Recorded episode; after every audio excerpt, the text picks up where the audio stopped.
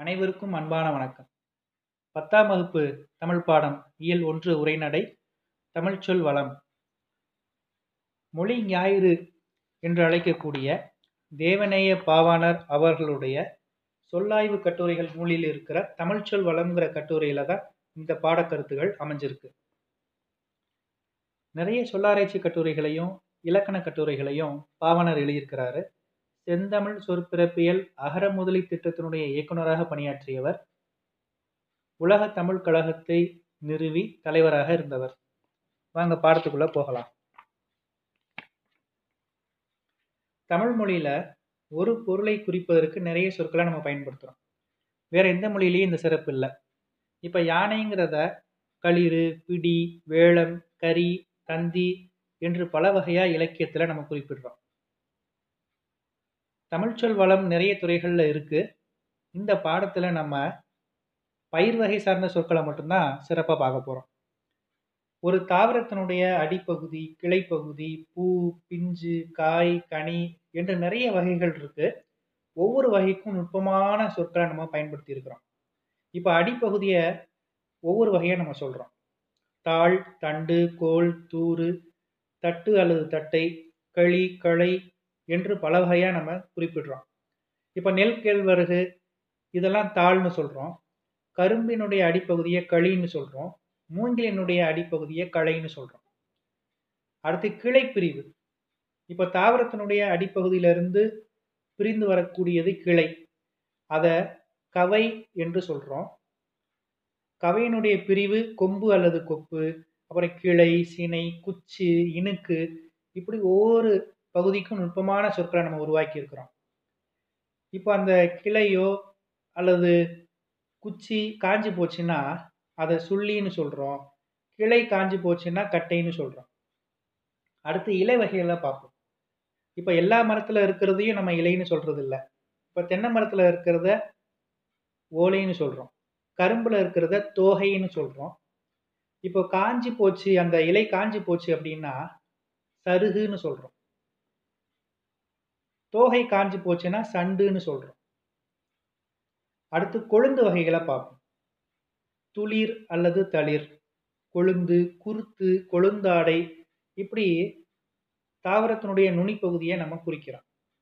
அடுத்து பூவினுடைய நிலைகளை நம்ம பார்க்கலாம்.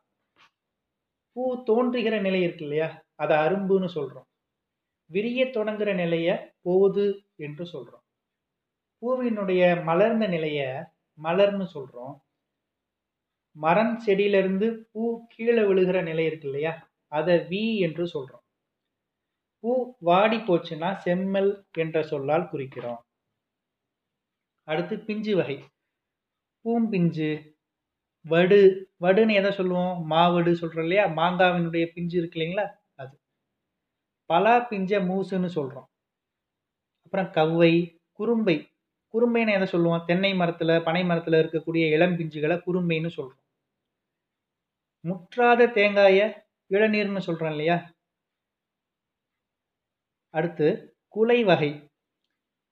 அவரை துவரை இதெல்லாம் மொத்தமாக இருந்துச்சுன்னா கொத்துன்னு சொல்கிறோம் இப்போ வாழை குலை என்ன பேரில் சொல்கிறோம் தாறு வாழைத்தாருன்னு சொல்கிறோம் இப்போ கதிர்னு எதை சொல்கிறோம் கேழ்வரகு சோளம் முதலியவற்றினுடைய மொத்த பகுதிகளை கதிர் என்று சொல்றோம். சோளக்கதிர் அப்படின்னு சொல்றேன் இல்லைங்களா?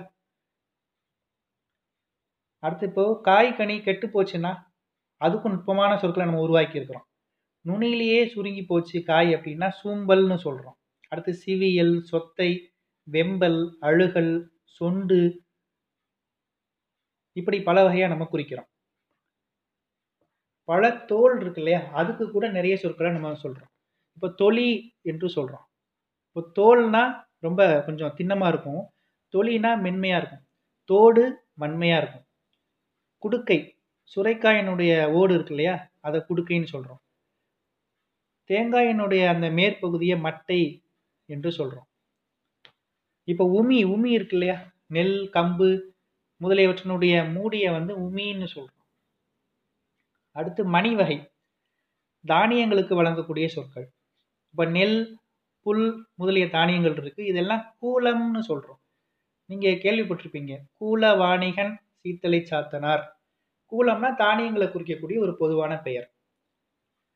பயறு அவரை உளுந்து இதெல்லாம் பயிருன்னு சொல்கிறோம் வேர்க்கடலை அதெல்லாம் கடலை கொண்டை கடலை இதெல்லாம் கடலைன்னு சொல்கிறோம் விதை விதை காள் முத்து கொட்டை தேங்காய் முதிரை இதெல்லாம் அந்த விதைகள் போன்ற அந்த மணி வகைகளாக தாவரங்களில் அமைஞ்சிருக்கு. அடுத்து இளம் பயிர்களை பற்றி பார்க்கலாம். இளம் பயிர் வகைகள். நாற்று நெல் நாற்று. கன்றுன்னு எதை சொல்கிறோம் ஒரு செடியினுடைய சிறிய பகுதி. அந்த செடி வளரக்கூடிய அந்த நிலை இருக்கும் இல்லைங்களா? மா புளி வாழை இதெல்லாம் கன்றுன்னு சொல்கிறோம் குருத்துன்னு எதை சொல்லுவோம்? வாழையினுடைய இளநிலையை குருத்து. தென்னை மரத்தினுடைய இளமையான பகுதியை பிள்ளை தென்னம்பிள்ளை என்று சொல்கிறோம் அடுத்து பனை மரத்தினுடைய இளநிலையை வடலின்னு சொல்கிறோம் ஆங்கில மொழியில் இலையை குறிப்பதற்கு லீஃபுங்கிற ஒரு சொல்லு தான் இருக்குது ஆனால் தமிழில் இலை தோகை ஓலை எப்படி எவ்வளவு சொற்களை நம்ம பயன்படுத்தி இருக்கிறோம் தமிழ்நாட்டில் தாங்க இவ்வளவு தானிய வகைகள் இருக்குது வடநாட்டில் கோதுமை எடுத்துக்கிட்டோம்னா சம்பா கோதுமை குண்டு கோதுமை வால் கோதுமை இவ்வளவுதான். ஆனால் தமிழ்நாட்டு நெல் வகையில் ஏகப்பட்டது இருக்குது செந்நெல் வெண்ணெல் கார்நெல் சம்பா. சம்பாவிலையும் ஆவினம்பூ சம்பா ஆனைக்கொம்பன் சம்பா குண்டு சம்பா குதிரைவாளி சம்பா சிறுமணி சம்பா சீரக சம்பா இப்படி அறுபது வகை இருக்கு. மற்ற இடங்கள்ல இவ்வளவு தானிய வகைகள் இருக்காங்கிறது தெரியாது. ஒரு நாட்டு மக்களுடைய அறிவொழுக்கம்ங்கிறது அந்த நாட்டில் இருக்கிற வளத்தை அடிப்படையாக கொண்டுதான் அமையுது. நம்ம நாடு இவ்வளவு வளமா இருக்கிறதுனால தான் மிகப்பெரிய நாகரிகம் கொண்ட தமிழர்களாக நம்ம இருந்திருக்கிறோம். என்ன மாணவர்களே? இந்த பாடத்தின் மூலமாக ரொம்ப தமிழருடைய நுட்பமான அறிவை தெரிஞ்சிருப்பீங்க. மீண்டும் அடுத்த பாடத்தில் சந்திப்போம்.